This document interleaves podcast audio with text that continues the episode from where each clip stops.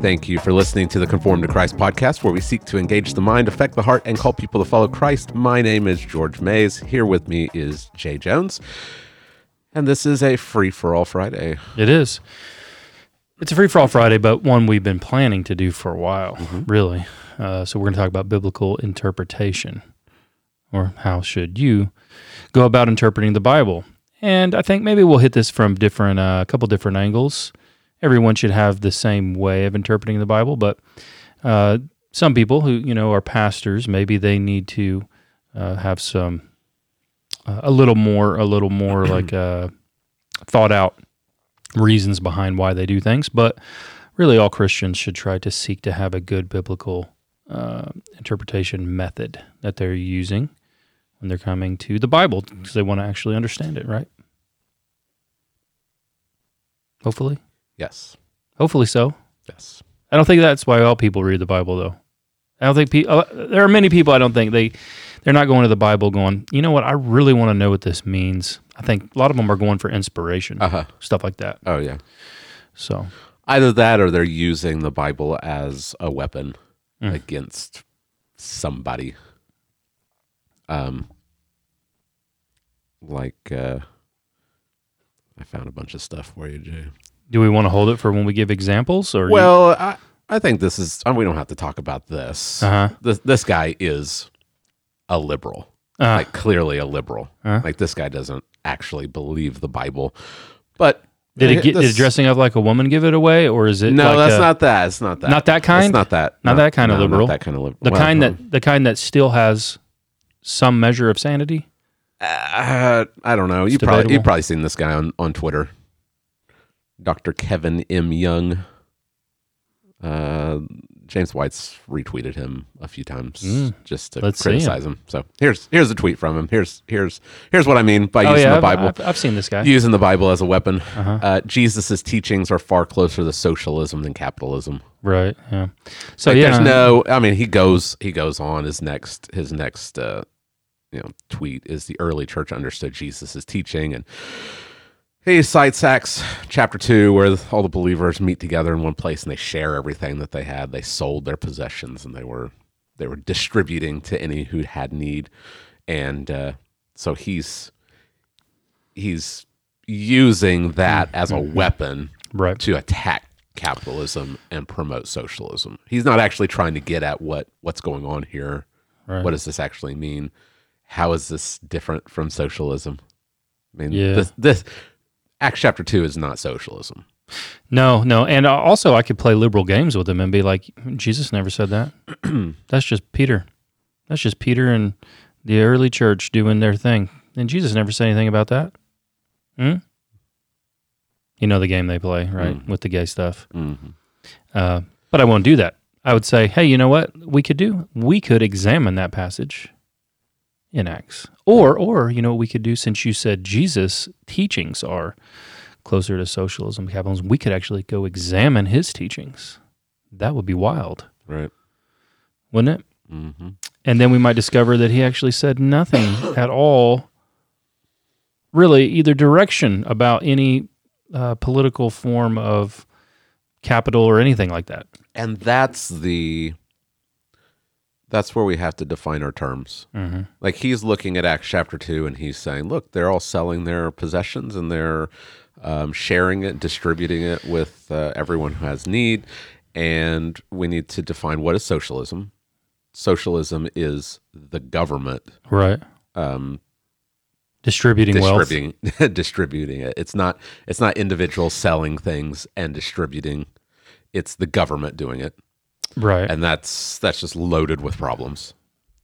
And also, it doesn't take into account um, stuff that happens later in Acts, in Acts chapter five, with um, Ananias and Sapphira. Uh, they they sell some property. Uh huh. They don't sell all their property. No one's selling all of their property, Right. right? Um, they they sell some land, and they give part of the money to Yeah, the they church. lie but about they it. Say that They say gave it given all. of it. Yeah. And Peter's response is when it was when before it was sold, it was yours, Right. and after you sold it, the money was yours. It's yours. You could do what you want. Why did you lie? yeah. No. No one made you do Yeah.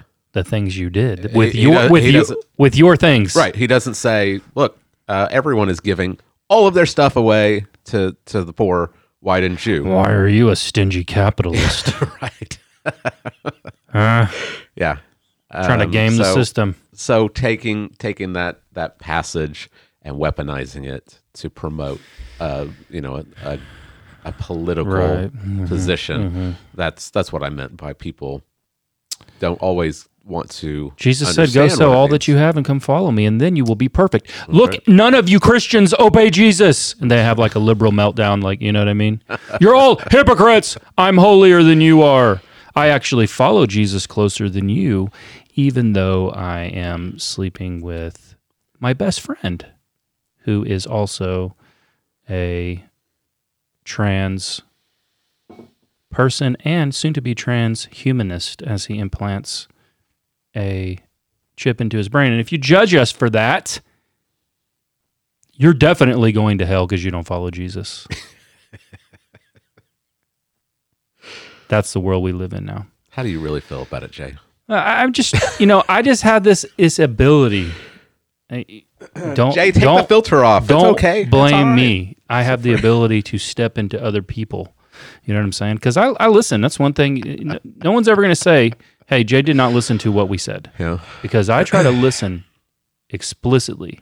Because I don't want to judge you based off my perceptions of you. I want to I want to listen to your words and the things you say. Hmm. And here's what they say.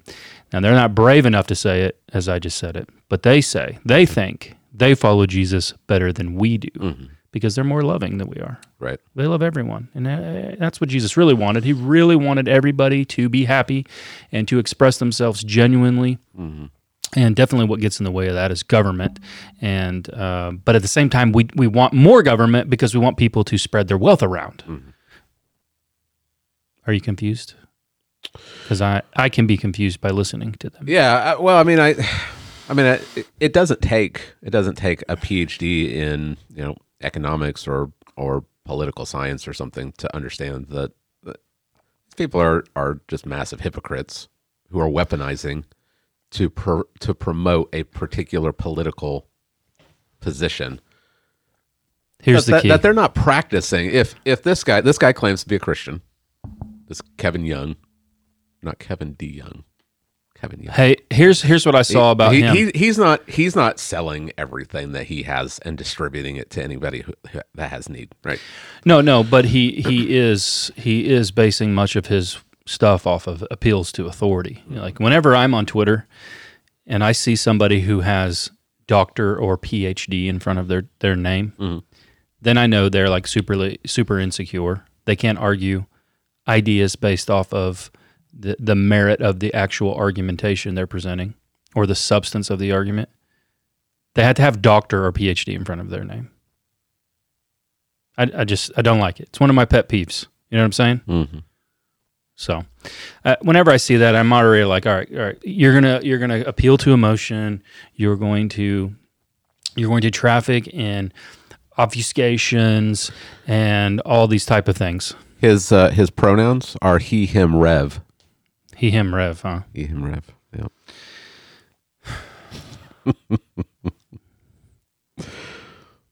He's got a doctorate in early church and ancient faith formation.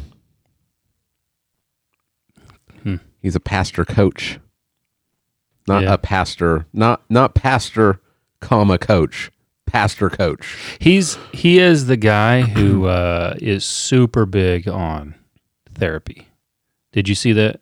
You probably could find that if you scroll back a couple weeks. He's talking about how uh, you should, if your pastor doesn't have a therapist, you need a different pastor because everybody needs therapy. Did you know that, Oh yeah.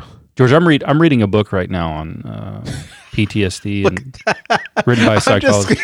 I'm just scrolling through this guy's feed. Look at this picture that he posted of himself.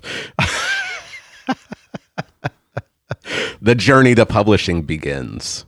Sometimes I don't know. Could he find a Could he find a tighter shirt? I don't know if they sometimes sometimes I was going to say sometimes Drake wears shirts like that Yeah. because he's you know he's out there you know spreading his pheromones around looking for a wife Yeah. but uh yeah cover it up bud Cover it up, buddy.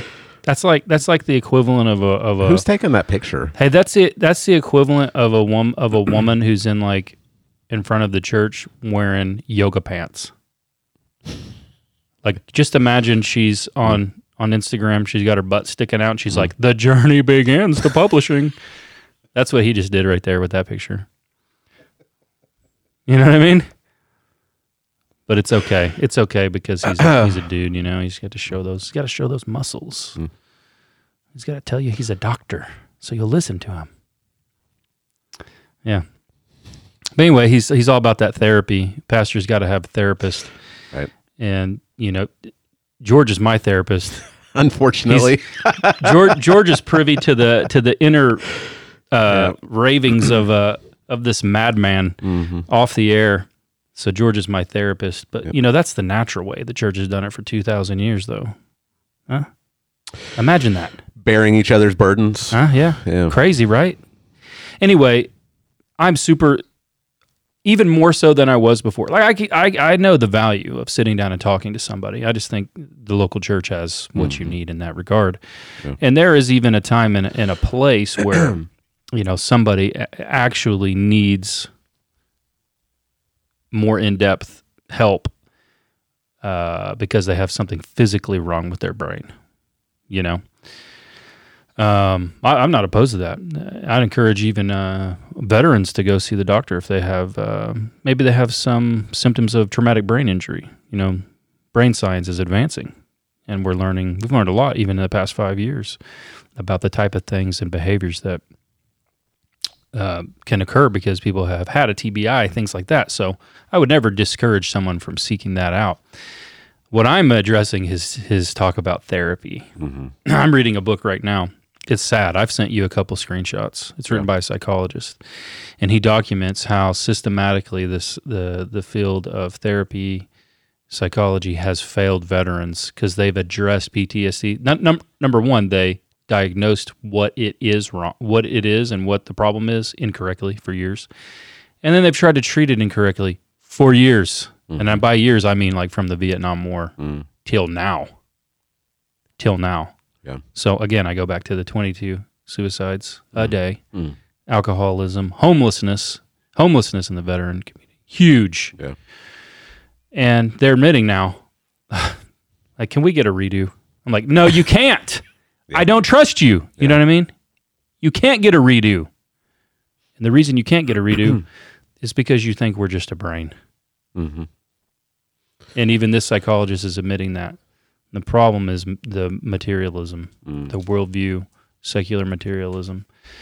Um, so now, if Yeah, your we- pastor has a therapist and it's a secular therapist, Right. find a new pastor.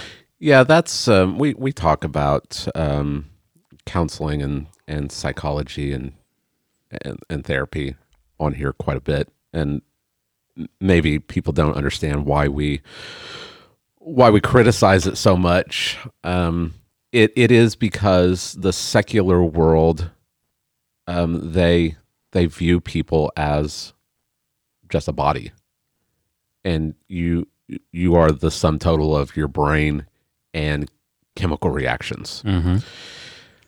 and that's that's simply not true. So they're not going to if they if you go to somebody that has that view you're not going to be helped in the way that you ought to be helped because the bible teaches that we're a, a body and a soul. We have the outer man what's physical and the inner man um, that which is immaterial. And to uh, to actually be helped you have to be helped with both your body and your spirit Right. um, and a, a secular a secular psychologist isn't going to help you that way.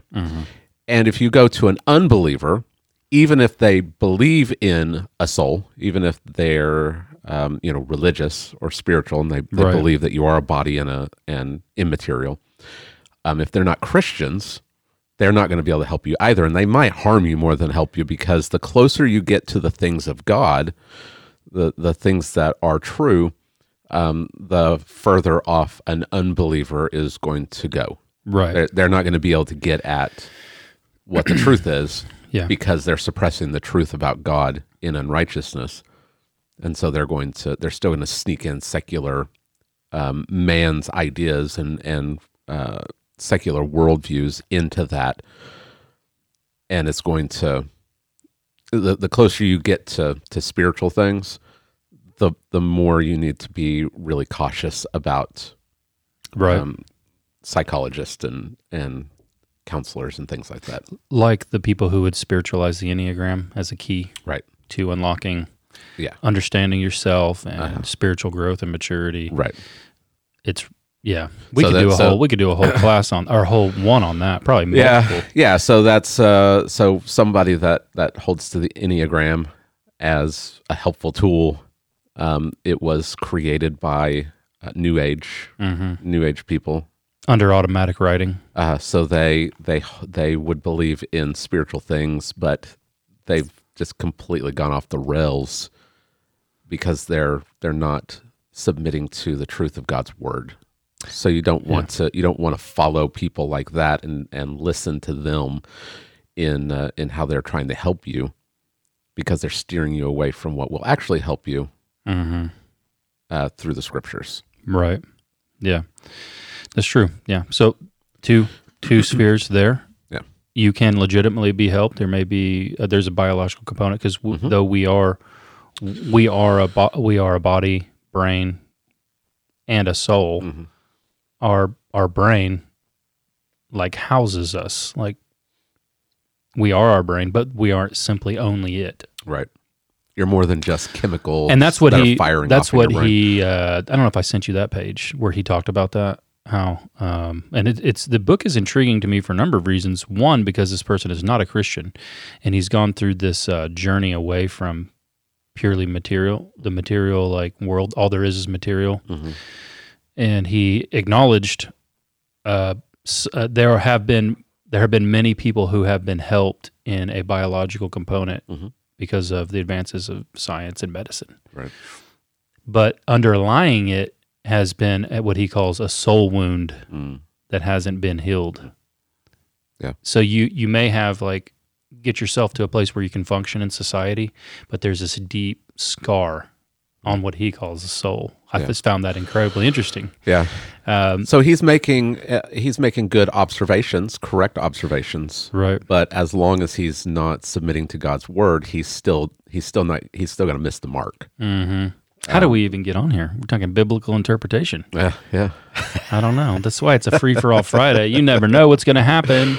Yeah. Uh, we we got there somehow from um, the muscle man, the doctor. Yeah. who, who wants you all to he- know he's a doctor. yeah. Because he he thinks that Oh, every, he- every therapy. should have Every if he doesn't have a secular therapist Right. or whatever, you. Yeah, all right. Mm. I have two. Like I, I don't need any more. I've got you and I've got my wife. Mm. You know what I'm saying? Yeah. You get the filtered version. She gets like the unfiltered. I get the filtered version. Yeah, you do. You get the filtered version. Huh? Hmm. I don't know what to say to that, Jay. I don't know. I don't know. You say what you say what you want. Yeah. Yeah. So that's how it should be though, right? I mean, that's how it should be. Mhm. You should have, you know, your your wife, that's your number one. Mhm. It's got to be. Yeah. If it's not, you got to fix that. But then you got to have a you got to have like a guy friend that you can talk to. You know what I mean? That you can tell. A bro. Yeah, you can Yeah, bounce bro. stuff off. Yeah. Are you a Theo bro? I'm a Theo Huh? bro. Yeah. So, and they got to be able to tell you, like, hey, uh, maybe you're maybe you're thinking incorrectly about this. Yeah. You know what I mean? So, yeah, uh, I just if you're a Christian and you need therapy, um, let's try to go with a Christian. Mhm. Let's try to go with another Christian. Right? Say, uh, you know what? For whatever reason, you know, I, I think I need to talk to someone other than my spouse. Let's try to stick with the Christian approach first. And I would I would encourage people. I mean, I'm I'm not going to you know make this a law, um, but I would encourage you to find someone in your local church, Right. someone that actually is in um, a covenant membership with you, Uh, and will walk alongside you, and you Hey. and, and is is a part of your your your community of of believers. I, and I, I'd, I'd even would say hey, maybe there are some things like you're just not ready to share it within that local, mm-hmm. right? That close of proximity yet. Well, there are other Christians, even well, like at Josh King's church. There's an actual guy. He does therapy. He's like a mm-hmm. Christian, but he's a legit Christian therapist, and he actually has his church's belief statements on mm-hmm. his Yeah. Where where you go to his page and you say, "I'm in submission to this local church. Here's my beliefs that Yeah. you'll be you'll be counseled by." Right. Yeah, that's good. Then you can go go with something like that. hmm You know what I'm talking about? Yeah. So, but try to go Christian first. Would that be crazy if, if we tried to like? Actually, follow the Bible. Yeah, right. Uh, I mean, we're. I mean, that's, that's it's not that that's not tongue in cheek. Like the Bible tells us, this is what we're supposed to do. Like bear each other's burdens. Um, this actually fulfills the law. This is what we're supposed to do: love each other Mhm. as we as we love ourselves. Um, we we make excuses for why we don't do that, and we also don't um, devote ourselves to the local church in a way that people would feel comfortable going to you. We Right. need we need to we need to do a better job of, of bearing each other's burdens, hmm Yeah. rejoicing with That's those who rejoice, weeping with those who weep, Yeah. Yeah. walking alongside each other, being willing to to hurt along with somebody. Well, this became interesting. Perhaps uh, this is the way that God just wanted it to go. Yeah, Um, but Larry's got to leave at twelve. That's so we uh, we need to hop in here to biblical interpretation. Okay. All right. So where should we where should we begin? I, maybe that's a question. Um, let's begin by putting ourselves in the shoes of the regular Christian in America. Okay. There are two types of preaching I think that they are going to encounter, and they may not be able to categorize them or name them, but they for sure will recognize them when I say it. Okay, there is the Joel Osteen type preacher. Okay. In that category, I would also put someone like who's who else is famous? T.D. Jakes, Steven Furtick. Um, Yep. Anyone else that's real popular like that that people might have encountered? Joyce Meyer. Joyce Meyer. Okay, these these preachers are allegorical preachers. That'd be the broad spectrum of what we would call allegorical preacher. But even within that, there's a, a, a- a kind of an another category of what's some people have called narcissistic uh, interpretation. We can discuss that. But first, what is allegorical interpretation, George? Let's start there. Let's answer that question because that's the first. Well, let me let me let me get there, all of this out, then we can do it. Allegorical interpretation. The other they'll encounter, they no doubt have seen, is sometimes you know people will encounter someone like John MacArthur. Might be on the radio, uh, could be on podcasts. Or like, oh, John MacArthur, R.C. Sproul, um, John Piper, maybe a little bit older generation. Some would be Chuck Swindoll. Um, who's another one that's pretty popular from that Chuck Swindoll era? Adrian Rogers. Adrian Rogers. Like all of these people are um, interpreting the Bible according to a different hermeneutic. It would be a literal hermeneutic. So, uh, literal, historical, grammatical. So you have these two schools. So you have these people like Adrian Rogers or today John MacArthur and people in between. They're trying to preach the act- what the Bible actually says, right? What it says. The other one that they have seen are T.D. Jakes, Steven Furtick, these guys who are allegorizing. So let's talk about the difference in these two, and then maybe we'll even talk about where they come from historically. What what comes to mind when I say allegorical preaching? Um, allegory is looking for a hidden meaning behind the clear words. Mm-hmm. Um, an allegory would be um,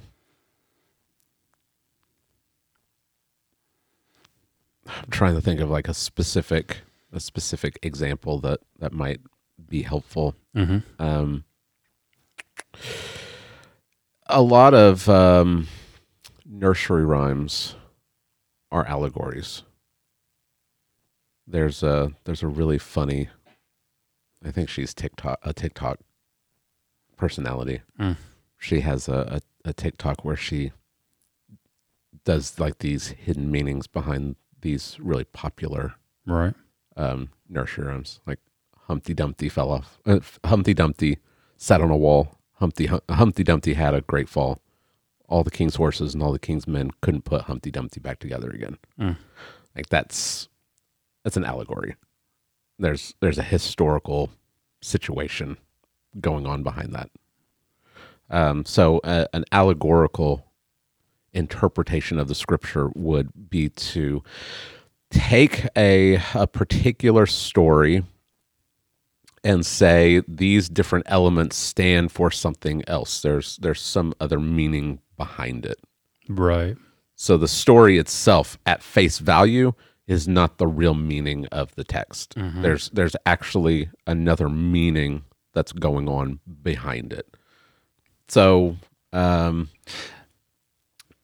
Well, here's where people could get confused because they might say, "Well, I know when I come to like the book of Revelation and there's a dragon like trying to devour this woman and her child. right.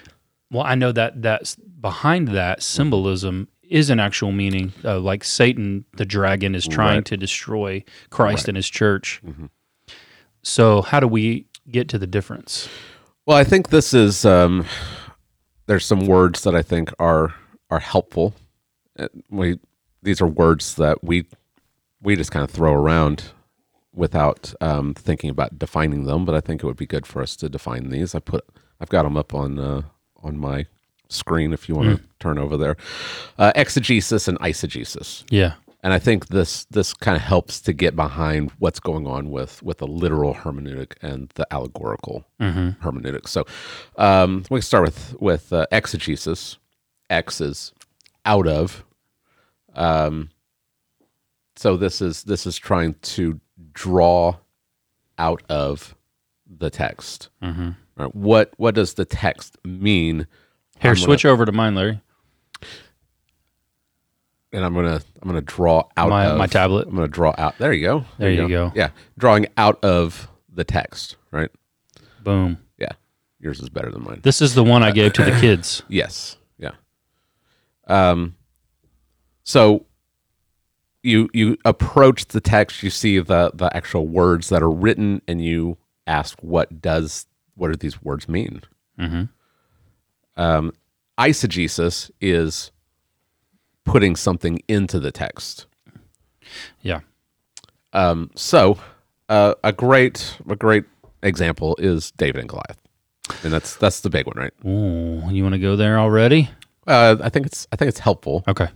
Um, so so exegesis would be all right. Here's David, um, and he's he has been anointed as the the next king over Israel, and um, now we have this big. So he's he's anointed in uh, First Samuel chapter sixteen. In First Samuel chapter seventeen, you have this war between the Philistines and the Israelites, and you have Goliath. He comes out. There's a they're they're on two sides like two uh, like hills, and there's a valley in between.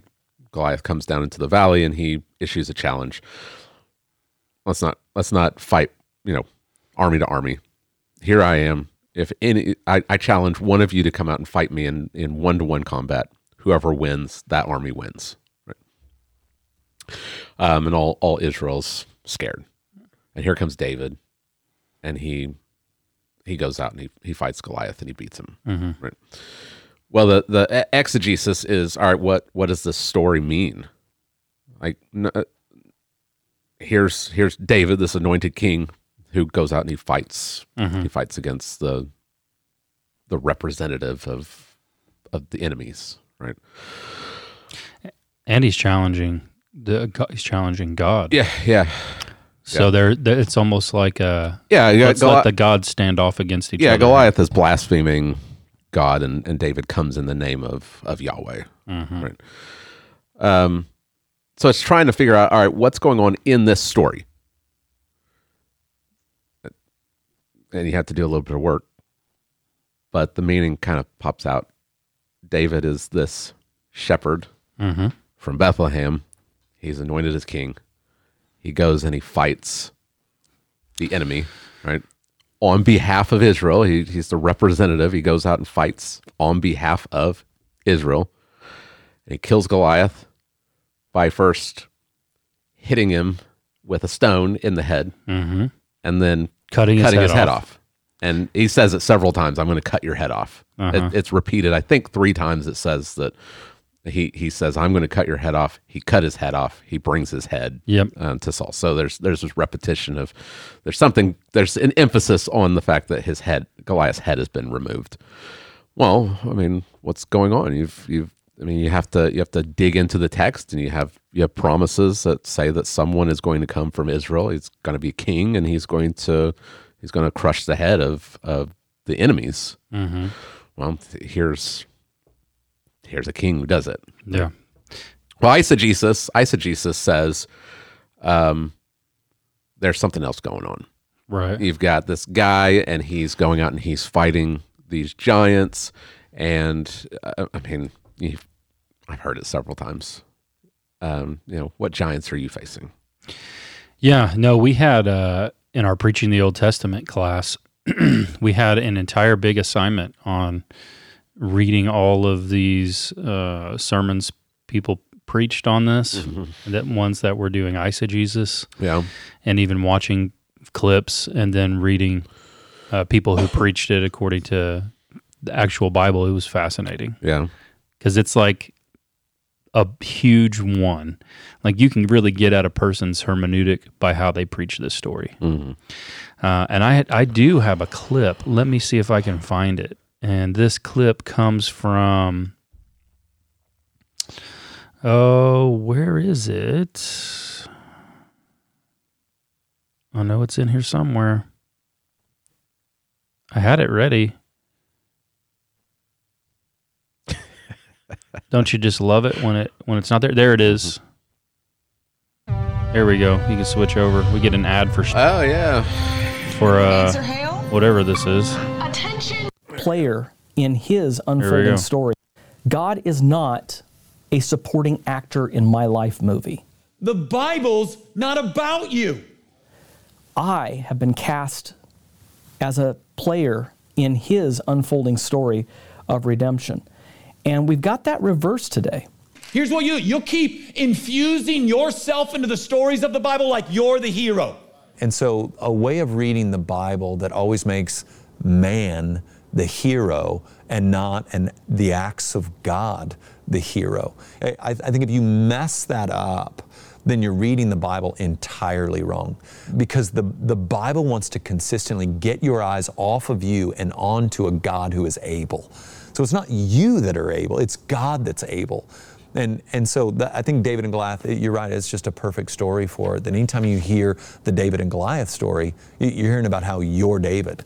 In order for David to become David, he needed Saul. Stop despising Saul. You need Saul. You need people to hate on you. You need the people to tear you up. Thank God for Saul because if you got a Saul, that makes you David. I want to be straight. I love you enough to be straight. So you're dumb. not David. So I'm David, and the Goliath is my debt, or it's my difficult marriage, or it's my boss at work. We're going to keep our distance from our enemy and sling our stones until every Goliath falls down in our life. I'm going to grab the stone of faith, and I'm going to sling it at my giant, at this boss at work, and I'm going to slay, and I'm going to hold up his head. You're going to defeat that giant. Yes, that obstacle is big, but you have greatness in you. And that would be a very narcissistic way to, to read the Bible. But in a Christ centered hermeneutic, we're going to approach the Bible and okay, go, what's going on in this very true story? Um, it, it appears here that there's something that is terrifying and, and that on the surface it looks like it cannot be killed. And yet, it, it's overcome by this man who, by faith, killed what couldn't be killed. And and now we're on to a thread, right? Like like who what's more undefeatable than sin and death? What David was doing was enacting the justice of God on the enemies of God for the victory and salvation of God's people who did absolutely nothing but be afraid and terrified to approach the enemies of God. You know who conquers our giants?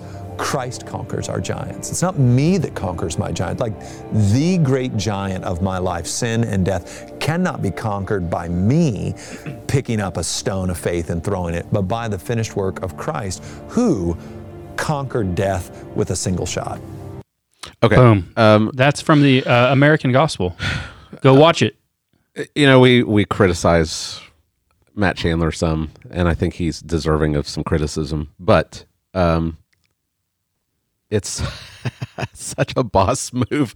He's invited to this conference where Steven Furtick preaches. It's pretty legendary. And Steven uh, Steven Furtick preaches that sermon. It's it's there Uh-huh. where where uh, you know Goliath is your problems. You're, Right. you're going to defeat Goliath because you're David. And then Matt Chandler stands up and preaches that sermon where he says you're not David. I mean, that's such a great that's such a great I don't think he probably was invited back. He was never invited back. No. Yeah, yeah. No. Um, I, I, I, as I was listening to that, I'm trying to anticipate some questions that people might have because we're saying, okay, the allegorical interpretation is that there's this this other meaning behind the story, right? um, and then then these people, Matt Chandler and and Michael Horton, and I don't know who that other guy was. I don't know I don't know who that third guy was. Um, they're they're saying, look, um, this is really about Jesus, Right. and I can anticipate the question: Isn't that allegory?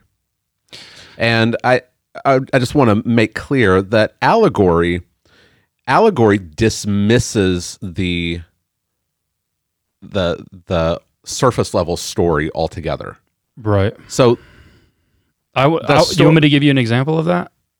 Uh, Uh, so where they can see we're dim- dismissing the surface story yeah, yeah, altogether. Yeah, yeah, sure. You got a perfect when it comes by way of our president. Were you surprised? Are you surprised by that? No, no, I am not. Politicians will use the Look at use this. the Bible however they. This is however they uh, want. our president, President okay. Joe Biden. Joe Biden, Mister. If you ain't lying, you ain't trying. uh, I want to bring a clip montage of him like lying through history. He's I, what I'm convinced now most about him is that he's an actor. I think most politicians now are actually just actors. So they're not they're not people who are leaders and and actually work for change. They're people who are the best at acting and they lie all the time Yeah. about everything. All of them do. It just so happens that they have him on video doing it so much. But here he is, um, our president, engaged in some ma- some major, major allegorical interpretation. I met with you, prayed with you, and have worked with you. We've seen you turn pain into purpose. Together, we've made some important progress. Most significant gun law passed in 30 years, but still not enough. He's, talk- not enough. he's talking at a memorial to uh, one of these massacres, gun massacres. Even as our work continues to limit the number of bullets that can be in a cartridge, the type of weapons that can be purchased and sold, the attempt to ban assault weapons, a whole range of things that are just common sense, just simple common sense. But you know, uh, we did it before. You may remember. In the 90s, we did it to help the very people in here, led by Speaker Pelosi in the House and many others. And we did it, and guess what? It worked. The number of violent mass murders reduced were significant. A lot of people's lives were saved. You know, uh, and we can do it again.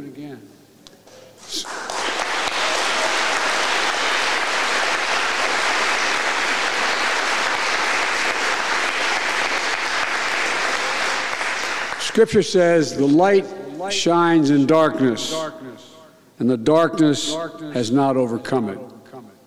To all of you here tonight, you are the light. You are literally the light. And your loved ones, your friends, they're the light. And they'll always be with you, no matter what happens. They're all. There you go. You are the light. The light shines in the darkness. The darkness has not overcome it. You are that light. Mm. When you stand for mm-hmm. gun reform in this dark world. All right. Uh, there's a major problem with that. Yeah. You know, I, these would be one of those where I'm like, you know what? Maybe some, uh, you know, you could you could allegorize and not worry for, you know, maybe your eternal soul. Mm. And there are others that Yeah. maybe you ought not to even go there. This would be one of those. Yeah, the you know This would be allegorizing one of those. allegorizing the story of David and Goliath.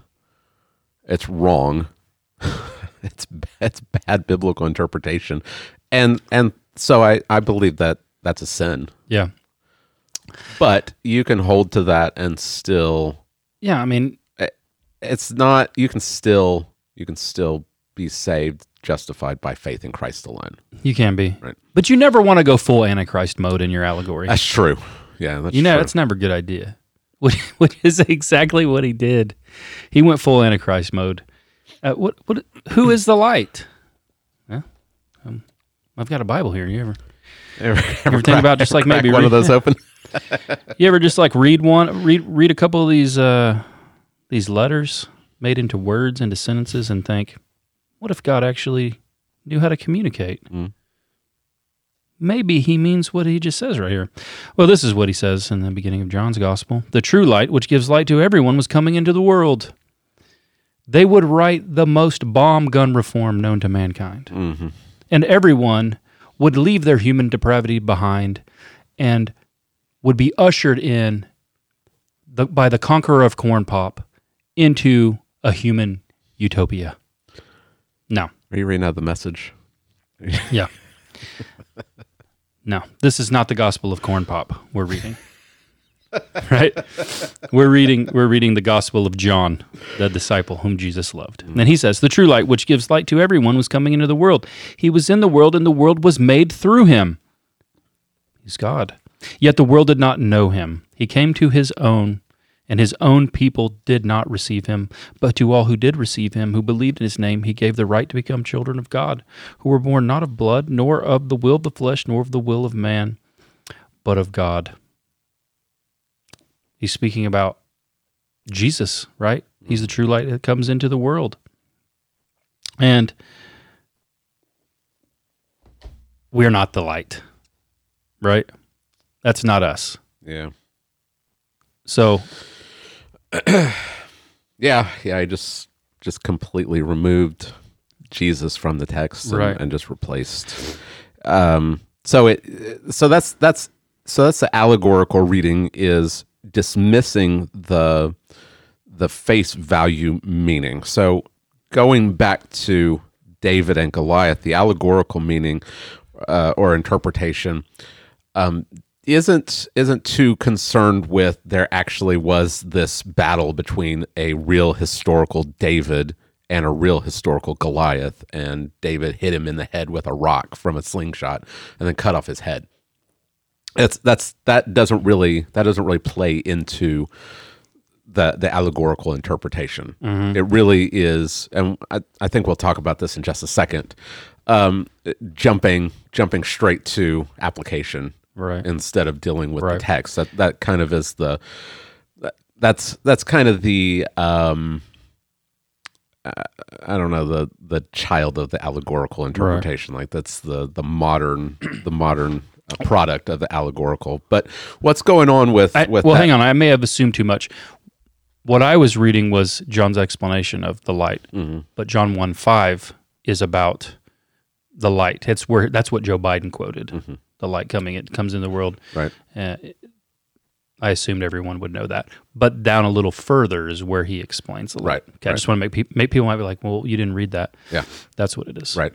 Um, yeah, go back and read John's prologue. It's it's very clear who he's talking about. Right. Right. Um, it's not Joe Biden and these gun control lobbyists. Um, but what what that vi- what the what the um, Matt Chandler and Michael Horton and and them were and what we would say in our interpretation of the passage is um, the Bible is filled with patterns of these stories that bear resemblance with each other. Yeah. They're real stories, they're real events, they're real historical real historical events, um, and that's key to interpreting it. Um, they they're they're not allegorical. They're not they're not imaginary. They're not some kind of tall tale or fable. They're real events that, in God's sovereignty over history, God has intentioned to communicate these these truths in a pattern that's repeated, and that's called typology. Right. And so the interpretation that we're giving of David and Goliath, where we're saying, look, this story is actually pointing to something greater. It's picking up on this pattern where um, God promised back in Genesis three fifteen that the seed of the woman would come and crush the head of the seed of the serpent. And then we have these patterns of a deliverer arising who fights as a representative of God's people and defeats the enemy. Um, and this pattern keeps being repeated um, over and over and over again because God think- God is intending for these stories to to compound, to pile up, Yeah. to make you as you're reading through the text to say something's going on. That this is this is this is foreshadowing. Well, that's what I was going to say. A way to think of typology is providential foreshadowing. Yeah.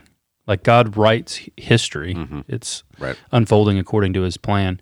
And he has communicated and put these foreshadows in real people and real figures and in institutions, Mm-hmm. um, buildings. Um, and so that's different than allegorizing. I think uh, a this, good is, this is why this is why it's good for you to um, read Genesis to Malachi in in just together, just from start to finish, so that you can pick up on these patterns because Yeah. there's there's a bunch of repeated patterns, and as you read through the text, um, note those patterns. Um, one would be um, how God saves His people through water. Mm-hmm. I mean, you, you may have never even thought about it. I mean, you've got you've got Noah's Ark, you've got the Exodus, and then as you read the prophets, they're saying God's going to do this in a greater way. Um, and that, and then we have Christ coming; he's baptized, um, and then we have us. We're we we're baptized, and so we've got we have these pictures that that keep coming. Um, so you have to pick up on these these patterns. Um, but also typology depends on these patterns finding um, this goal in some kind of escalation. So this this uh, this pattern of God's representative savior defeating the enemy by crushing his head, um, it is escalated in Christ. Right. He Yeah. he's not just another David. He's greater than David. Mm. He's he's the fulfillment to which David was pointing. So I think they'll uh, we'll we'll show an ancient one, and I think they'll really get it. So the allegorical interpretation didn't just pop on the scene; it's not new. It goes all the way back to the Alex- Alexandrian school of interpretation. So what uh, church historians and Bible interpreters noticed. Um, I don't know the very first person to mention this. I think I think it was somewhere around 500 AD. I can't remember his name, but recognize there's really kind of two two types of preachers in the early church. Okay, there are those who preach allegorically. That is, there is a, a deeper meaning here to the passage than what we are able to get on the on face value. Then there are those who are taking it and interpreting interpreting it literally, like according to the literal grammatical interpretation. This would be the Antiochian school. So two kind of the big players in the early church from those schools. Origen is from the allegorical school. Um, and then on the other side, you would have John Chrysostom, the one they call Golden Mouth because he's such a good preacher. Uh, John Chrysostom follows the literal interpretation. So both of these men, it's interesting. Um, Origen allegorizes uh, Genesis chapters one through three. He sees it as an allegory. It's a it's a colorful story, poetic on the condition of man and the fall that every man undergoes or happens to every human. He's not denying human depravity. He's just saying this is not that. Then, on the other hand, John Chrysostom literally says Adam is a person. This is an actual historical event that took place. Um, one of the most famous allegorizations, I think. Did you, did you mention the other school? There's Alexandria and Uh, Antiochian. okay. Antiochian is the literal. Where where are these places in case people aren't familiar with them? Uh, Alexandria is in Egypt, um, and Antioch it would be in modern day Turkey, right, or Syria? Would be closer to Syria? Uh, it depends which Antioch you're talking about. I think. Yeah. I think there's several. yeah, but in that in that Right. area, so kind of kind of north and, Uh-huh. and south. And so a famous one is Origen's homily on the Good Samaritan. Which is bonkers. Right, right. It is. You, here's a little summary of it. Okay, you ready? here's what he says. You might you might summarize. Uh, wait, you want to just good- read, read us the parable? If you could pull it up, that would be helpful. Then I'll, I'll summarize this, um, and and people can. Th- I think then you'll really get what allegory, allegorical interpretation, is, um, and then you'll then you'll be able to recognize it when you see it when preachers are doing it. Modern day preachers really do it in more of a narcissist narcissist type of a way, where the text is about you and us. Um, trying to remember where the Good Samaritan is. the Good Samaritan is in Luke. No, I can't think of There it. There it is. All right. It's uh it's Luke chapter 10. Yeah. That was a little bit later. Um Okay. Uh I'll just read the the entire the entire passage. Okay. Um it says behold a lawyer stood up to put him to the test saying teacher what shall I do to inherit eternal life? He said to him what is written in the law? How do you read it? He answered you shall love the Lord your God with all your heart, with all your soul, with all your strength, with all your mind, and your neighbor as yourself. And he said to him, You have answered correctly. Do this, and you will live. But he, desiring to justify himself, said to Jesus, And who is my neighbor? Jesus replied, A man was going down from Jerusalem to Jericho, and he fell among robbers who stripped him and beat him and departed, leaving him half dead. Now, by chance, a priest was going down that road, and when he saw him, he passed by on the other side. So likewise, a Levite, when he came to the place and saw him, passed by on the other side. But a Samaritan, as he journeyed, came to where he was, and when he saw him, he had compassion. He went to him and bound up his wounds, pouring on oil and wine.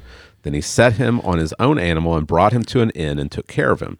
And the next day he took out two denarii and gave them to the innkeeper, saying, Take care of him, and whatever more you spend, I will repay you when I come back. Which of these three do you think proved to be a neighbor to the man who fell among the robbers? He said, The one who showed him mercy. And Jesus said to him, You go and do likewise. All right. Parable of the Good Samaritan. Parable of the Good Samaritan. Yeah. Okay. So Origen, he comes to the passage, and I think you know he, what he would say is, "Hey, obviously the message is be a good neighbor. Here's here's what a good neighbor looks like." but he says, "But there's a deeper meaning here. Let me unfold it for you." All right. He says, "The man who was going down is Adam. Jerusalem is paradise, and Jericho is the world. The robbers are hostile powers." The priest is the law, the Levite is the prophets, and the Samaritan is Christ. The wounds are disobedience. Uh, the beast is the Lord's body. The I, ped, pedokium, that is the stable, which accepts all who wish to enter, is the church. I'm guessing that's the The- the inn. The, inn. The inn is the church. And further, the two denarii mean the Father and the Son. You didn't see that, did you, George? I did not. You're not enlightened. Because I thought the who's, who's the the Samaritan is is Christ. Is Right. that what you said? And he gives the two denarii, but he's there, the Father and the Son. Mm-hmm. The, the manager of the stable is the head of the church. Wonder who that would be. To whom it cares, it to whom its care has been entrusted. And the fact that the Samaritan promises he will return, what do you think that is? The second, second coming. coming, yeah. The second coming. So this is allegorical interpretation. So uh, you can see obviously how this is he's kind of creative. All Origen. yeah, that's uh, the the allegorical interpretation. It it's really creative. You got to be Mhm. really creative. But the the weakness of it is you've got people that are sitting there with open Bibles and they're like, "What? Huh? Say what? That was me before I went to Yeah. seminary. Listening to sermons. What? How do you get this? Uh huh. Yeah. What kind of secret knowledge will I be initiated to so that I can come up with these? It, it is. It is almost a strange things? gnostic. It's almost a gnostic way of of and of approaching the Bible. It's like, well, there's there is this this deeper meaning to the text that um, you're you're just not going to get. you need an Origen to you need an Origen to to lay this bare for you. Uh, whereas typology, Yeah. typology, the the um, the strength of typology is that it's in the text. Yeah. Um, now you have to pay attention. Mhm. You you um, you have to do some work, but you don't have to sit there and be like, I don't see it. Well, not the, only the pattern is And- there and- if you're paying attention. And also, the it. pattern is laid down for us by the disciples Mhm. and their teachings Right. in the New Testament. They they show us, Mhm. I believe, what Jesus showed them Yeah. before he ascended. Yeah. Which was how the, all of the Bible is about him and points to him. So he, they pass on to us what they learned from the Lord, I believe. Yeah. Um, and what they've been taught by the Holy Spirit, who taught them even more after Jesus ascended.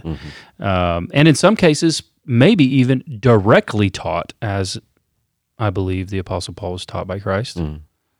So uh, the pattern is there for you in the New Testament to read. Like you can read and you can see how how are the disciples interpreting the Old Testament. Right. We can follow the same the same way. This other thing is an altogether different. Here, a great example of this is I remember this back when I was started preaching through John. I was in John three. That must have been like fifty years ago. And John, John three, you know, I'm reading different things, and then you know I'd listen to John MacArthur. He's preaching uh, Jesus and Nicodemus, and he says one of my favorite things. It actually made me laugh out loud. So I think I was driving when I heard. it. I think I laughed out loud. It takes a lot for me. Made me laugh out loud. So I laugh a lot, not not often out loud, Yeah. especially by myself in a car. So he says, the uh, John records here that Nicodemus came to Jesus at night. You know, many people have speculated as to why he wrote it that he came at night, Mm. and he could list all of these. There was like a list of them. Mm. Nighttime represents the darkness of Nicodemus' soul, Mm. and, and John's framing this in a way that you can understand that he's unregenerate. Mm. And also, it could be nighttime represents how people are ashamed to approach Christ Mm. in front of others, and that may be you, and you may be ashamed. And so, John has taken this this very expressive form of writing, and you can see how it can really affect you. John MacArthur goes, You know why John recorded that Nicodemus came to Jesus at night? Because it was nighttime. and then he just moved on. that's it. That's the that's the reason why he records it's at night. Mm. Now, obviously, we can know uh, at the beginning when John's not or uh, Nicodemus, he's not all in yet. Mhm. He's trying to preserve his career, Mm. right? He's trying to look out for himself because he's not fully fully bought in. He knows something's up with Jesus. He's from God, Right. so the nighttime provides him, you know, some camouflage. Right. He can move like a ninja, like a theologically inquiring ninja. Yeah. Also, I mean, Jesus is bombarded during the day. Yeah. when are you going to talk to him one on one? It's not going to be when he's got fifty people around him wanting wanting him to heal them. You might have to. You might have to uh, be close by to some of those weird like sinners and tax collectors. Yeah. If you come come Yeah. looking come looking to Jesus at night, he might be eating dinner with them. Yeah. Anyway, th- I thought that was hilarious, Yeah. and it, it's it's totally right. But that's how that's So- that's that's it. That's the allegorical. Then there's the literal, Right. The literal, literal, historical, grammatical, which I think we want to explain more of. Right. How do how do you do that? Um, before we we kind of transition, I want to want to kind of explore. I think what people will hear the most when they go to, maybe just your average Mm. church, Okay.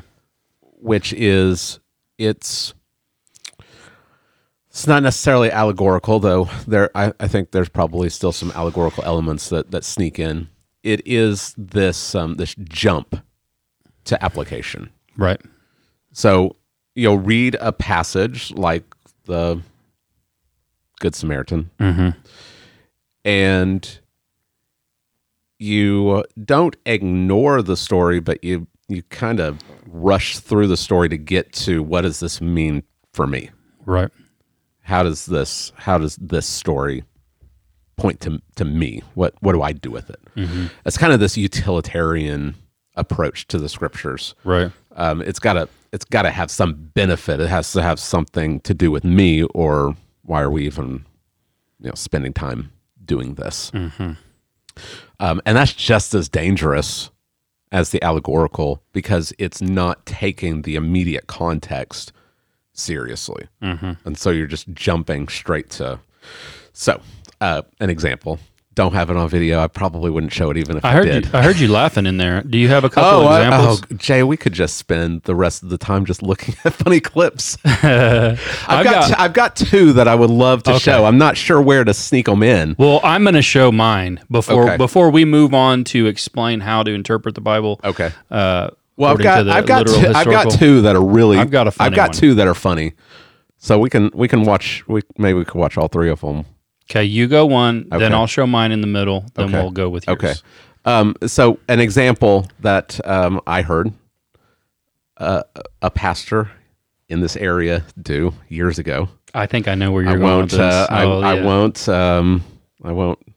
Uh, I will not say his name to protect him, even though he's Is it the one that I had he's a- guilty. Is the he's one guilty of this. It's the one I had a private meeting with. He's guilty of this. Oh yeah, with Oh, yeah, another yeah. pastor present. Ah, yeah, yeah, yeah. You know what? You know what's always funny is the miscalculation, and I'm not saying this in you know. I'm not. Tr- I don't know if I should even say it. I'm just going to say it. All right. Um, if you live in a military town, you'd think you'd be a little more shrewd as to like who you're talking trash on, right? like, so for instance, if you're going to like publicly talk trash about me in the world, I'll, I'll forgive you, but I might schedule a private meeting with you Yeah. and another pastor present so that you can look me in the face Yeah. and say it or deny it. Yeah. So that was a fun meeting, George. Mm-hmm. So yeah, uh, so I was at a a meeting where this pastor was preaching. The Lord laid it on his heart, though. Yeah, laid it on his heart. That's how he always begin. And- you can't argue if the Lord laid it on your heart, George. So I don't even know what you're doing right now. He was talking about the church and uh, you know the purpose of the church. He was trying to give this you know encouraging, uplifting message, and he said, you know, just like the scripture says, but. For this purpose, I've raised you up to show you my power, so that my name may be proclaimed in all the earth. Right. And all you know, all these all these pastors, like, amen, amen. And all the church was like, "Amen, brother. Yeah, that's a good word the Lord laid on your heart." and it you know it, it sounds like yeah you know this is encouraging for the church it's this is the reason the church is here is so god's power can be displayed until you, you i mean he he he quoted the verse he said exodus he, he said it's in exodus chapter 9 um until you go there and you see that this is this is god speaking to pharaoh um, it's the the reason why Pharaoh has been exalted to this position at this time is so that God hardens his heart and he doesn't release Israel so that God can pour out his Wrath his and wrath and destroy his 'em. plagues his plagues on these people um, and he gets he gets glory um, that's that's not what you want Yeah, that's not what that's you not want. what you want for your church uh, but that's the that's the reading Plot twist. Plot twist. He prophesied. yeah God's going to destroy the American church. I, hey, that could, I mean that could be the that could be the case. That- You never know. Certainly could be the case, but uh, that's that's what I mean by going to a passage, ignoring the immediate context, and immediately going to Yeah. what's this mean about me. You make a, a massive blunder like that. Right. All right, you want to watch? You want to. Hey. watch a couple of funny hey, clips? but around Jay? here, around here, around here, you can make those massive blunders every Sunday, you know, and three or four hundred people will come to your church, Yeah. and they'll think you're amazing. Yeah. Yep. That's just the world we live in. That's the world we live in now. All right, I, I've got two clips to show you. I've got I've got more, but I'll I'll save it to the two best ones. Okay, think. I got a funny one too. I got got two. Um, I think that I think the best example outside the word of faith movement for for this kind of interpretation is the IFB. the independent fundamental, fundamentalist Baptist churches. I've got a, a more a more recent clip, and then I've got a classic. All right, clip right. Let's that it, uh, it. that was what I was laughing out loud about. Uh, so the, if you don't, if you're on Twitter, which I don't recommend, but if you're already there, It's better. It's a little better now. and though. you don't follow bad cli- bad preacher clips, yeah. do it right now. follow bad bad preacher clips And woke preacher clips. right now. Yeah, woke woke preacher clips has has good ones too. Yeah. Um, all right, so here's here's the first one. This is from I cannot remember this guy's name, but he's he's a pretty famous independent fundamentalist Baptist um, preacher. And uh, here we go. Let me see if I can click it. Will happen to Elon Musk in the future. The Bible mentions a person named Elon in Judges ah! chapter 12 verse 11 as a ruler. Elon means oak. And interestingly in Isaiah chapter 6 verse 13 that the Antichrist will eat up the Jews as he does with an oak. So if Elon Musk is not saved and goes through the tribulation and stands against the I'm sorry. Minion, then he will be eaten up. In Daniel chapter 11 and verse 24, the Antichrist will make sure that he schemes against the mm-hmm. strongholds, the powerful people, and eat up their riches. Or Elon Musk will join the Or- side of the Antichrist. In James chapter 5, verse 1, 6 through 7, the rich people and the elites will persecute the tribulation saints. The last prediction is Daniel chapter 12, verse 4. The technology of Elon Musk or people following it will continue. What will happen? Wow, dude. So there you go. Uh, what will happen to Elon Musk? And Hey. he just jumps all over the place. Do you ever wonder, like, do some pastors take LSD? and they're like, you know what? I'm out of fresh ideas. Gene Kim. Give Gene me- Kim. That's that's give me the Gene- LSD. Gene Kim has he has some of the funniest clips, but he's this hardcore IFB pastor. But he has some of these crazy. He's got uh, these guys. They they love their they love having their whiteboard with just all these charts that they Mhm. make, and uh, They look like a detective chasing a serial killer. Yeah, yeah. Um, he's he's pretty funny, Mm-hmm. unintentionally funny. But I thought that one was pretty good. What will happen to Elon Musk? Well, there's a man named Elon mentioned in Judges, and he just he just jumps all over the place, Right. and it's like, well, whatever. Mm, I haven't seen it. There's nobody in the Bible named George, though. Is well, there? well, if you look in in James, James chapter five, he says, uh, "Consider the farmer," and that's Oh, yeah, the, yeah, there the, you the name farmer is is Georgos. That's where my I guess. I guess that means consider George. Consider you. Consider George. Consider. Yep. Hmm. That's, That's a good, good- one. that's good hermeneutics I got. right I got too. one for you. I got one for you. Okay, right. Now this is a big video, Okay. but I'm only going to show what I thought was maybe the most funny. Okay.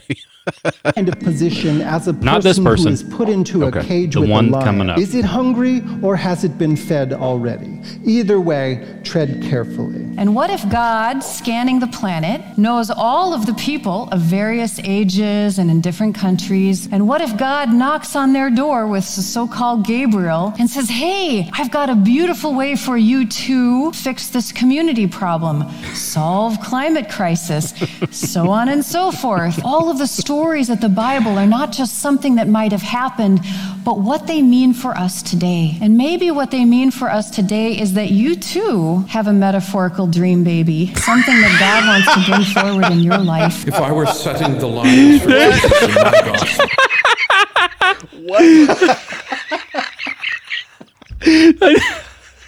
What if, George, do you know how What? hard? Do you know how hard it was for me not to share that with you all week? George, what's your metaphorical what if- dream baby? What if you had a metaphorical dream baby? What? Your metaf- your metaphorical dream baby could change society, George. Maybe Gabriel. what if God just scanned? He scanned all the planet and he knew everybody.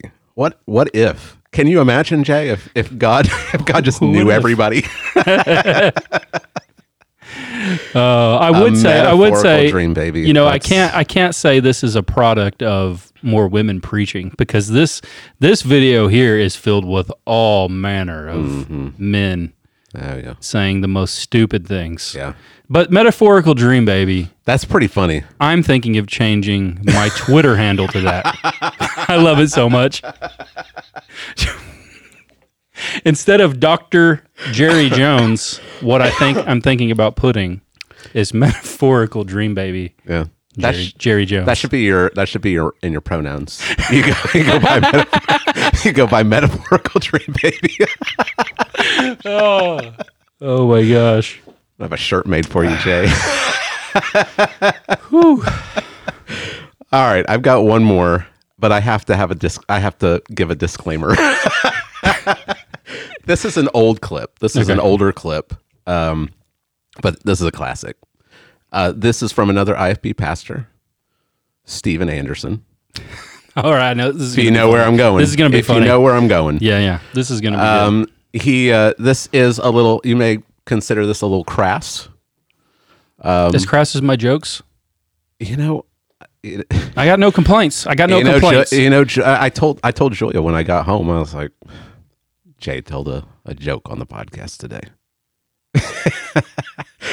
and uh, she listened to it and she said it wasn't as bad as you were making it out to be. all right, all right. so, You're just you're just a little Puritan over there. Let's not go crazy. No touching your wife on the Lord's Day, George.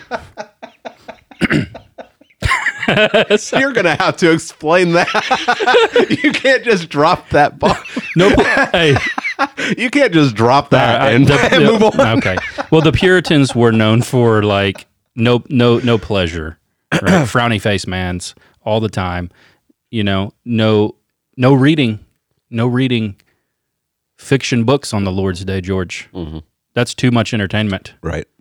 So I'm just saying, you know, stay away from your wife on the Lord's Day, George. Too much entertainment. Yeah, they they um was it Jonathan Edwards or was it one of his children that was kind of scandalous because they believe that they believe that you were born on the day you were conceived. Like on the day of the week. Mhm. So if a baby is born on Sunday, Yeah. What were y'all doing? Yeah. You've Just taking the- it back to the, the garden. Sabbath. That's that's that's what I say. this conversation has gone off the rails, Jay. Mm-hmm. so the Steven Anderson video, uh, classic, classic, older video. But you say it's crass. It's a. It could be perceived by some as a little crass. So I just wanted to give a little disclaimer. But what he says, the word that he says over and over and over again, um, it is in the King James Bible. Oh, I know what you're going with. Yeah. So yeah. he's a he's a King James only. King Yeah. James only. He's arguing from the King James. Yep. That, Um, this is the first makes- clip I've ever I ever saw of him. Okay. Yeah. Uh, and he makes uh, he makes a big argument from the King James Bible. So just a little disclaimer in case you're you know got But it- little kids and you don't want them hearing this word. It is in the King James Bible, but that doesn't mean that you want your kids going around saying this word. Right. All right. All right. This is on YouTube, so I don't know if uh, if an advertisement. I'm always reminded of this clip like whenever I go to like a baseball game or something, you know what I mean? And oh, I'll leave it there. Jay. the things you say. All right, this is a long clip. It's four minutes long, but it's it's a good one. All right. I'm going to close with one thing. I was reading my Bible this week, and I kept seeing this phrase jump out at me in the Bible. And you're not going to like this, but you haven't liked the sermon up till now, so why would I why would I try and please you now? You're going to be mad no matter what I say. But I was reading the Bible, and uh, I kept seeing this phrase, and I, and I studied this phrase in the Bible. It's used six times, and it's used by God. It's used out of the mouth of God. And uh, it's when the prophet is preaching to the king of Israel, Jehu, and he says, uh, I'm sorry, Jeroboam the son of Nebat, and he says, Thus saith the Lord. He said, I will destroy from Jeroboam him that pisseth against the wall. Have you ever seen that phrase in the Bible? Put up your hand.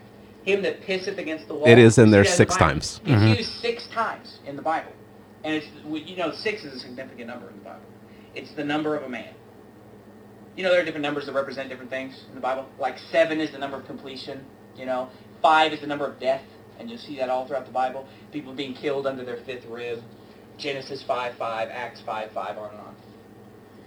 you'll see uh, different numbers and, and significance of numbers, and, and the six times this phrase is used in the Bible, and you say, oh, I can't believe you, you speak that way, that's vile. I'm sorry, but the Bible says that the words of Jesus Christ are wholesome words. And the Bible says every word of God is pure. And so don't accuse me of using bad language. That's what the Bible says. He said, I will destroy him that pisseth against the wall. Now, what did you ever stop and think, what did God mean by that? Did he mean, well, I mean, what did he mean? Obviously, what is he talking about? All the men, right? He said, he said I'm going to kill all the men that come from Jeroboam. Because there's a difference between men and women. Men piss against the wall. Women don't. Okay? And so God said, he used that language. He used that expression. And by the way, that expression is only in the King James Bible. The New King James eliminates it. This is what the New King James says. Males. Males. And you know, the, the guys who made it, they are males. They're not men. And God said a man is somebody who pisses against the wall. Did you know this? When I was in Germany, you're not even this. Why are you preaching this? Because it's the Okay. I was in Germany, Oh. and uh, I went to use the restroom in Germany in several different people's houses. I mean, totally different people. And even in public places, they had a sign that prohibited a man from peeing standing up. I'm not kidding. I mean, you can ask, my wife is from Germany, and I was there for three and a half months. They had a sign in people's house, they had a sign in the public restroom that prohibited, and I'm not going to, you know, it was like a circle and a line through it, and it's no pee standing up. And I asked my wife, I said, is that like, I thought it was a joke. It's like, is that a joke? That's kind of a crude joke. She said, it's not a joke. She said, no man in Germany pees standing up. What? That's where we're headed in this country, my friend. That's where we're. We got a bunch of pastors who pee sitting down. We got a bunch of- you say, oh, you know, you're being vile. I'm not. Hey, then God's vile. God's the one that wrote the Bible, my friend. We got we got pastors who pee sitting down. We got the president of the United States probably pee sitting down. We got a bunch of preachers. We got a bunch of leaders who don't stand up and piss against the wall like a man. And I'm going to tell you something. That's what's wrong with America. you, don't, you don't like it? You don't like an old-fashioned Bible that tells you what being a man's all about? Because it's called the King James Bible. And if you don't like that term, piss against the wall, then you know what? Go to the bookstore this afternoon and buy a new King James. It'll take out that word. It'll take out the word damnation. It'll take out the word hell about half the times. It'll take out the word Jehovah, the name of God. It'll take out anything in the Bible that, that has any uh, power to it. It'll take out anything that tells you how things are supposed to be. But you know what? 400 years ago, pastors used to stand up and preach that a man needs to be a man. Not a male. Not the males. It's because the editors of the NIV pee sitting down. It's because the editors of the New King James, they all pee sitting down. I'm going to tell you something. I'm not going to pee sitting down. I don't care if it's Germany. I'm going to Germany in about a month. You better know I'm going to stand up everywhere I go. I was reading my Larry, Larry. Oh man. What do you What do you think of that, Larry? You ever seen that? Oh my. Larry's not laughing as That- much as we are. but uh, he may. I, That- I don't know if Larry laughs out loud. Though. Do you laugh out loud? Sometimes. That that phrase is found six times in the King James Bible. Yeah. and it does mean the men. Mm-hmm. Um, but his application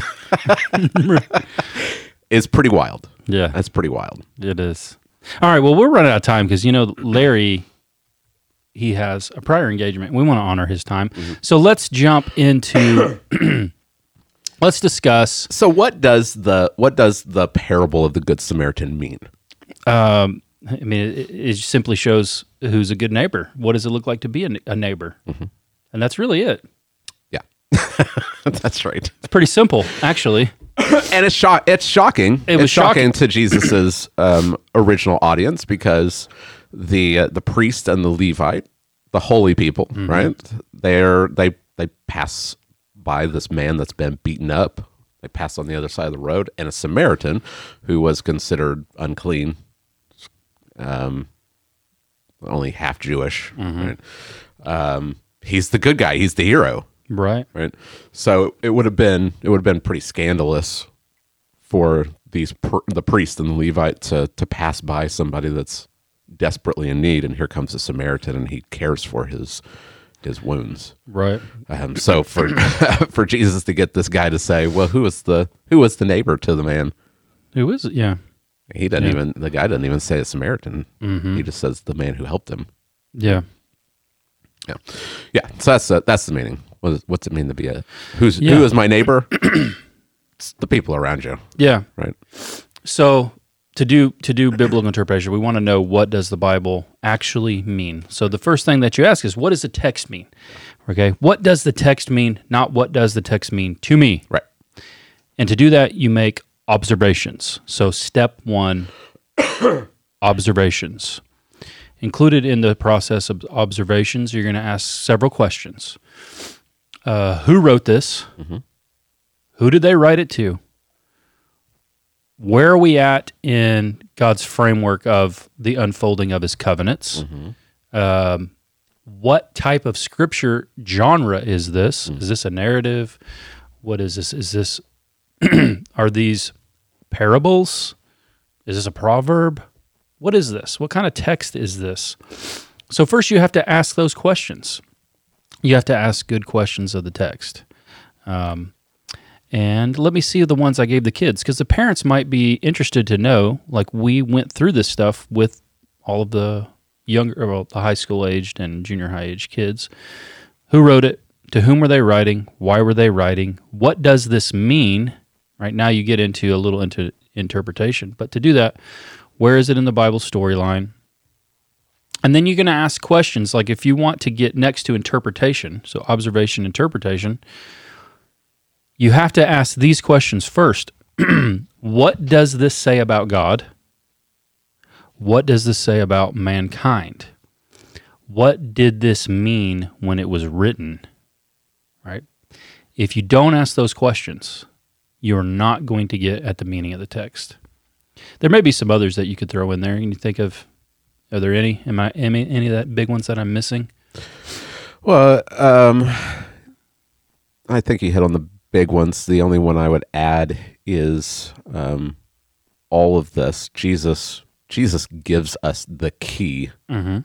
to to interpreting the entire Bible when he says all of the law, the prophets, and the writings, Right. which is Psalms and Proverbs. And How does this passage get me to Jesus? they yeah, they all they all talk they all speak about me Right. and so the the ultimate key before we before we ever get to us we have to say what is this te- teaching me about jesus Right. because it only applies to a person in christ Mhm. all of the promises of god paul says in Second corinthians find their yes and amen in him Mhm. so i think that this is where this is where um This- I think this is where I think different theological positions can go awry is when they try to apply the promises outside of Christ. Right. I, I think this is where dispensationalism goes awry. Right. They, they want the land promises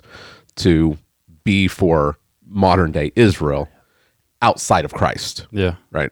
And so we have to we have to say what does this mean uh, what's this tell me about Jesus and then how does it apply to me? Right. Yeah. So you you ask those questions. Who wrote this? To whom were you they writing to? Why were they writing this? What does it mean? Where is this text in the storyline of the Bible? What does this teach me about God? What does it teach me about mankind? And then how does this point me to Jesus? Hmm. And then finally you ask that last question, how does it apply to my life? The question might be like, well, I don't see Jesus explicitly here. now you don't have to become allegorical. Right. What you need to do then you a, a good way to get to Jesus a lot of times is from the the fallen human what Chapell calls the fallen human condition. I believe that's how he phrases it. I might be saying that incorrectly. Yeah. Bryan Chapell has a book on interpreting the Bible uh, with a with a view, with a lens to get to Christ. Um, and that's a good way to get there is because on nearly every page of the Bible you have the fallen human condition, and that that gives you a, a way and a road to to to Christ. Yeah, and I think also remembering the um, the covenants. Mhm. Um, I always explain the covenants as the backbone to uh, for for the entire Bible, and a lot of people don't. They they're not familiar with the covenants. Yeah. there's six major covenants in the Bible, and those form the backbone that it's it's kind of the river that is is sweeping us down the storyline Mhm. and finding its culmination in Christ. Right, right, right. So if we understand where we are in the in the the biblical story, that will go a long ways towards helping us point to Christ. Here's a good example. We've got maybe 15 minutes left. I think we can wrap this up and demonstrate it by showing a couple of slides. Philippians 4:13 is one of the most abused passages in existence in the Yeah. history of American Christianity for sure. Right, right. Philippians 4:13 says I can do all things through him who strengthens me. Mm. Right? You see that on coffee mugs, you know, it's sold in all your Christian bookstores. Stephen Curry, um, great basketball player, incredible player. Um, he's he's really can't be too hard on him. He really is very much like most Christians in America. And he claims to be a Christian. He's like, very much like, you know, when your kids go off to college, the majority of people they meet will be like Stephen Curry. And he has on his shoe Philippians 4:13. It, he it's like written on it in marker or hmm. whatever. And this is what he says. It represents it, it represents a Bible verse I wear on my shoe. Philippians 4:13 it says I can do all things through Christ who strengthens me. It's also my mantra how I get up for games and why I play the way that I do. So, what does Philippians 4:13 mean? though, does it mean I can play basketball really good Mhm. and become the greatest like three-point shooter of all time? Right. No, it doesn't mean that at all. Um, you can see that by the just reading just a little bit broader in the Mhm. book itself. Yeah, that's and that's what we have to do. So step one is read the book, read Yeah. the book of Philippians. Right. Mhm. Uh, when you get to that passage, it's uh, what do these words mean, Mhm. um, and then what does it mean in the surrounding context? Yeah. Philippians four thirteen is not standing out by itself. Mhm. Like this is not graffiti that you know Paul wrote just Right. on a wall. on a on a prison wall. Yeah, yeah. It, it, there's a context behind Right. it. And the context is a prison. Yeah. that he's in prison, uh, awaiting trial, uh, awaiting a trial um, where he will more than likely testify before before Nero. and so he says in Philippians four, if you just begin in verse eleven, not that I speak of being in need. For, for I have learned in whatever situation I am to be content. I know how to be brought low, and I know how to abound. In any and every circumstance, I have learned the secret of facing plenty and hunger and abundance and need. So he's in jail. The Philippian church had sent aid to him, and he's very grateful for it. Now, even if they hadn't, and he was hungry, because you don't eat in a Roman jail unless somebody brings you food. You don't eat, you know, no no food and water. Mhm. Uh, he's learned to suffer. He's learned how to even be content in that situation, in hunger and in need. And then he says, I can do all things through him who strengthens me. So he knows something of the spirituality that many of us haven't learned yet, because not many of us have suffered in that way. Mm. He's learned to be content in Christ, even in that situation. So there's where he was actually. That's Paul's Roman prison cell. Do you want to show the show picture? Take a little gander of that, my friend. Imagine being there, uh, half naked with no food and water, and saying, "I can do all things through Him who strengthens me." Looks like my dorm room in college. Yeah. So maybe there's an allegory there for you. Mhm. Maybe. so here's a little picture. I snagged this picture. This picture comes out of the book Grasping God's Word. Now it's I think I think this book Grasping God God's Word could be read by people who aren't pastors and they could get a benefit of it. There are other that? there are other did you read it? I did not. Duvall and Hays. Um, there are other books um, that I wouldn't recommend. Sidney Greidanus has written some good ones. So has Kostenberger, but they're more geared mainly toward preachers or pastors. Mm. But I think I think the regular, you know, just your your layman, you know, who's working a regular job and is like, you know what, I want to learn more about this. That one would be okay. It's a, it is a little bigger, so it might challenge you up. But this picture I have, I took from this book. You want to show it? This visually illustrates for you what we're doing when we're trying to do, you know, uh, biblical interpretation. You going to try to grab some other book recommends for folks? Yeah. As I explain this, Uh-huh. that'd be good. All right. So, what are we doing when we try to do exegesis or to get at the meaning of the text? Look at the picture. So, if you're not watching and you're just listening, I'll paint the picture. Okay. There's a river in the middle of the screen, and on each side of the river are two cities. The one city on the left side of the river is an ancient city. It kind of looks like a city you might would imagine, you know, that that Jesus and the disciples walked in. It's got the palm trees and things like that. Then there's a bridge that crosses the river, and on the other side of the river, there's another city.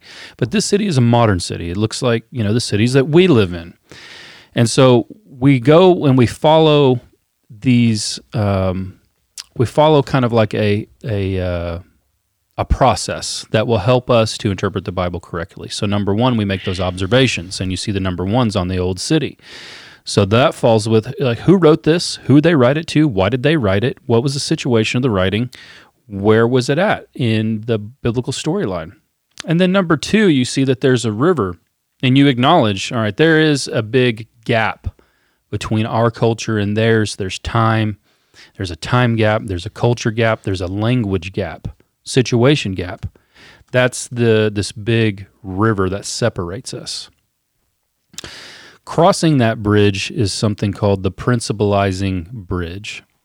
so that would be the thing that can transcend time and culture, the truth that transcends time and cultures, or the teaching element of this passage that applies across time. Number four is your culture, right? So here's what you do you observe, you make those observations. Then you say, okay, what's different? Where are we at? Here's a big, here's one of those big ones that the on the river. Well, in the old city, many times they're under the law, right, George? They're living under the law. They're in the old covenant, even. Uh, but then across the bridge over here in our time, we're not under the law anymore. We're in the new covenant. So, what can cross the bridge, the prin- principalizing bridge from the old covenant to the new covenant? Uh, what could that be?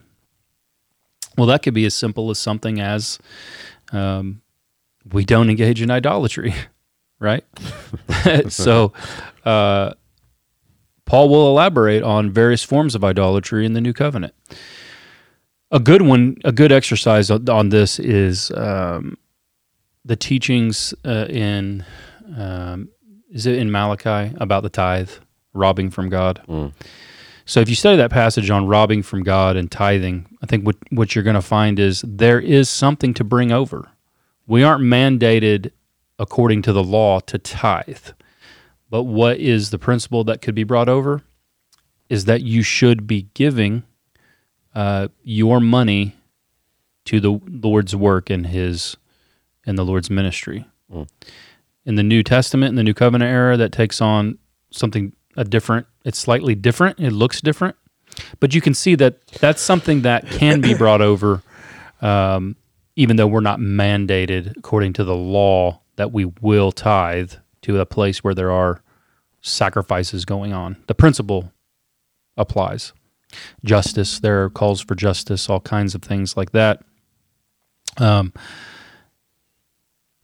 number four is our city.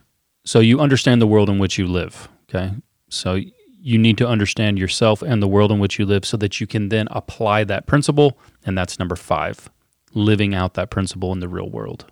So that image is very helpful in that regard. Hopefully it was. Um, so there you go. There's a little picture that'll help you. So make observations. After you make correct observations, then you come comes the interpretation, and then you're able to then take that interpretation and apply it to your life. And then hopefully you'll move on to one more step, which would be evaluation. How am I doing living according to this uh, timeless uh, principle that that God has in His Word for me? Mm. That's it.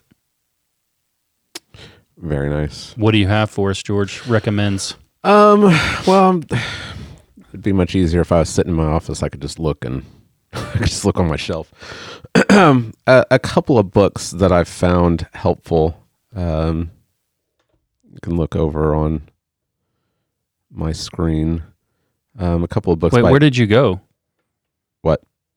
I lost you. Can you not hear me? Testing. Can you hear me? No. You can't hear me in your micro in your headphones. I can hear myself in my headphones. Huh? What happened? That's weird. I don't know. We'll I can I can hear myself. Can you hear me? I can hear you. Oh yeah. Weird. Yeah, I hear you. Okay, well, let us know. Yeah. Um. I I hear you. Technical difficulties. Yeah. Well, keep going. I don't know. Uh, anyway, a, a couple of books by Edmund Clowney, um, I think are are pretty good. I, I think that um, these books uh, showing how to uh, to see Christ in all the scriptures, I think, will uh, start with kind of a, a biblical hermeneutic. How do you understand the text? Don't be thrown off by books like preaching and biblical theology, um, because these these books on preaching, even though they might be directed towards preachers um, specifically, they also are beneficial for for other people, right? So Okay. e- even if you're not a preacher, I'm back. Don't don't be thrown off by that. Okay. Right. Uh, Graham Graham Goldsworthy. I found uh, his books to be really good, Mm. and Yeah, one of the, yeah, one of the be- one of the best books I would say is preaching the whole Bible as Christian scripture. Yeah, that is a good book. Um, I think that's really good. It's the application of Mhm. biblical theology to expository preaching. Right. Again, Yeah, don't yeah. be thrown off. Don't be thrown off by the preaching in Mhm. the title, um, because what the preacher is doing is proclaiming, but he has to interpret first, and the interpretation is not something that is reserved for super Christians, right? Yeah. Um, there was one. There was one last book, but I cannot, for the life of me, remember what it was. I had it, and then it was, then it disappeared. Hmm. Well, maybe you can I bring it know. next time. I don't know what happened. Well, you ready to shut this down? It falls that that responsibility falls to you today. It does it? Yeah, it does. Hmm. I'm really, really frustrated that I can't remember the, the name of that book. I'm gonna, re- I'm gonna remember it as soon as we get done. I'm You gonna will. walk into my office and be like, That's how. ah, it's there. anyway, if I remember, I'll uh, try to remember to talk about it on Tuesday. I don't know. All right. Well, hopefully this has been helpful for you as we've been talking about biblical interpretation. How do you read and understand and then apply God's word? And uh, if it has been helpful, um, please make sure to like, subscribe, share. Um, send us a note. Let us know um, if you have questions. Let us know if there's things that we can address on uh, on a future podcast. Let us know. Um, we want this podcast to be helpful for you, and it's not just for our personal entertainment. Though I was entertained today. Huh. I was entertained. Are you not entertained? Yeah. Well, Are we'll see. you not entertained? That's right. That's right. Well, we'll see you next time. Have a good weekend.